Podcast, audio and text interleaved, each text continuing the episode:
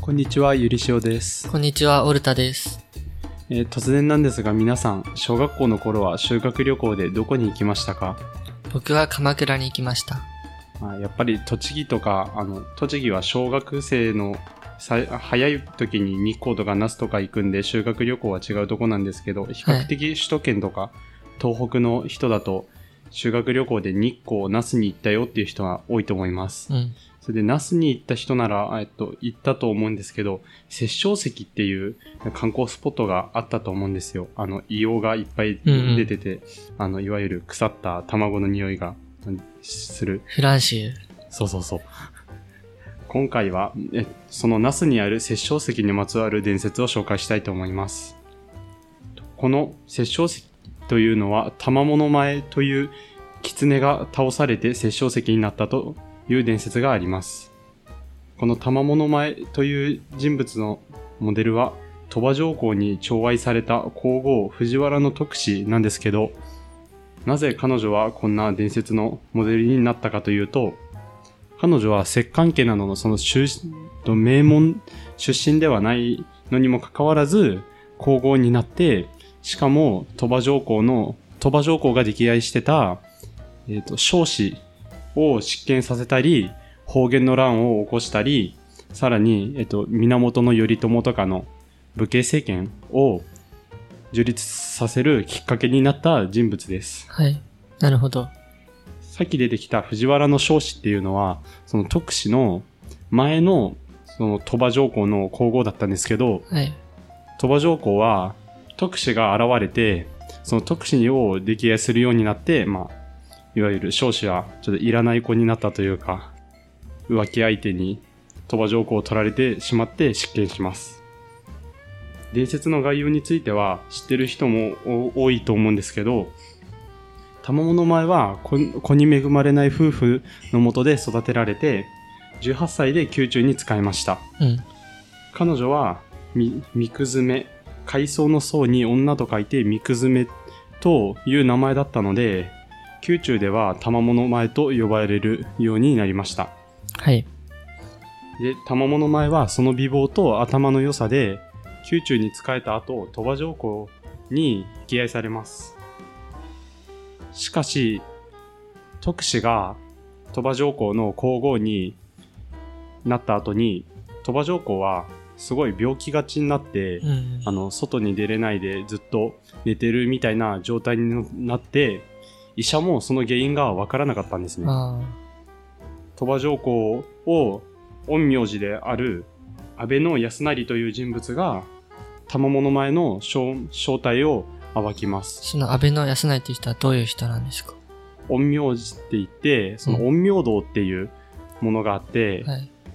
呪術とかで、ああ。まあ、占いみたいな、はい。そういう道があって、その陰陽道を勉強してた人です。はい。それで、安倍の康成は、賜物前が、九尾の狐だと気づき、徳氏の前で真言というものを解きます。それは、玉間の前は本当に狐だったんですか？で、その真言っていうのは、なんていう、サンスクリット語で書かれた呪文みたいなもので、はい。その呪文を唱えられたことによって、あの、もともと九尾の狐で人に化けてたのが、うん、その信言を唱えられたことによって、安倍の康成の目の前で九尾の姿に戻ってあしまって、それでバレます。あ。はい。慌てた賜物前は、あの、那須の殺生石があるって、あの、今あるところに逃げていきます。はい。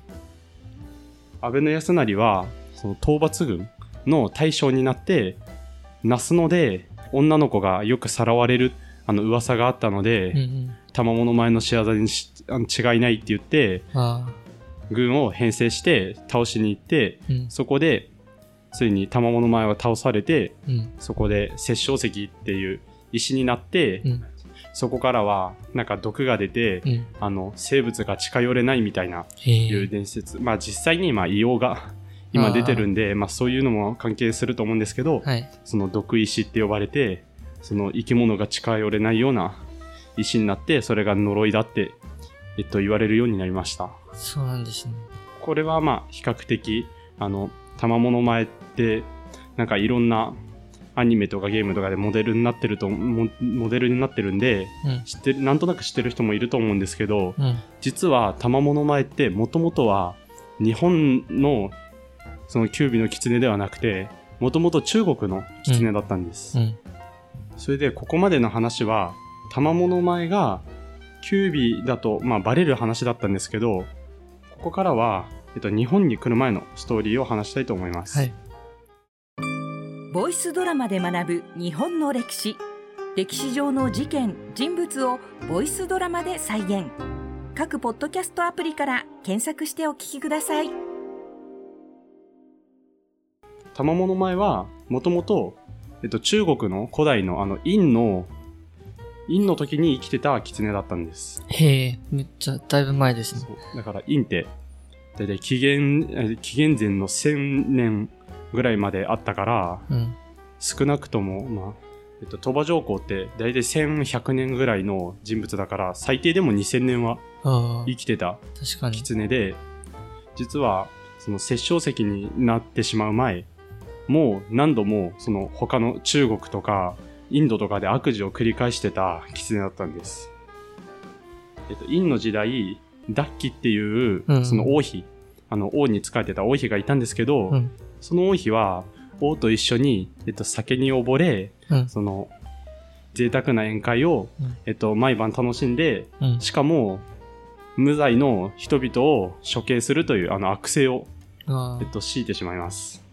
彼女は、えっと、中国の歴史とか好きな人は、あの、名前知ってると思うんですけど、太公望っていう人物によって倒されて、その後は、また、あの、狐の、狐に姿を変えて、うん。マガタ国まで、インドのマガタ国で、あの、世界史やってる人ならはい。聞いたことあると思うんですけど、なんか、ベーダ時代が終わって全6世紀あたりに、コーラス、コーサラ国の後出てきたのがマガダ国ですよね。そうそうそう。で、そのマガタ国の王妃、また王妃になって、同じような悪性を、また王と一緒に強いてしまいます。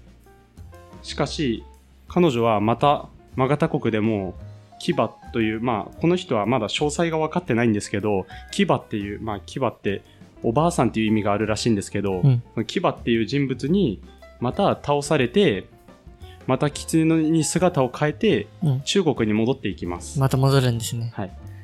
そして、わ、若、若もっていう名前、なんか変な名前なんですけど、若いに海藻の層って書いて、若もっていう少女に化けて、うん。日本史でキビの巻き火って、ああ、いいますね。あの留留学する、中国に留学するはい。人がいるんですけど、その人の、その人たちの検討視線に一緒に同乗して日本に来てからの話が皆さんがよく聞いたことあるようなあの玉物前の伝説でした。はい。だから、もともと玉物前は中国の狐で、鳥羽上皇に仕える前から何度も悪性を強いてた狐だったので、ね。だから日本でもしかしたらまた殺生石になった後も本当は殺生石はフェイクでなあの他に化けてまた悪性を強いてるんじゃないかっていうあのもそういう噂もみたいなのもあります。以上で玉物前の話は応援しますご清聴ありがとうございましたありがとうございました。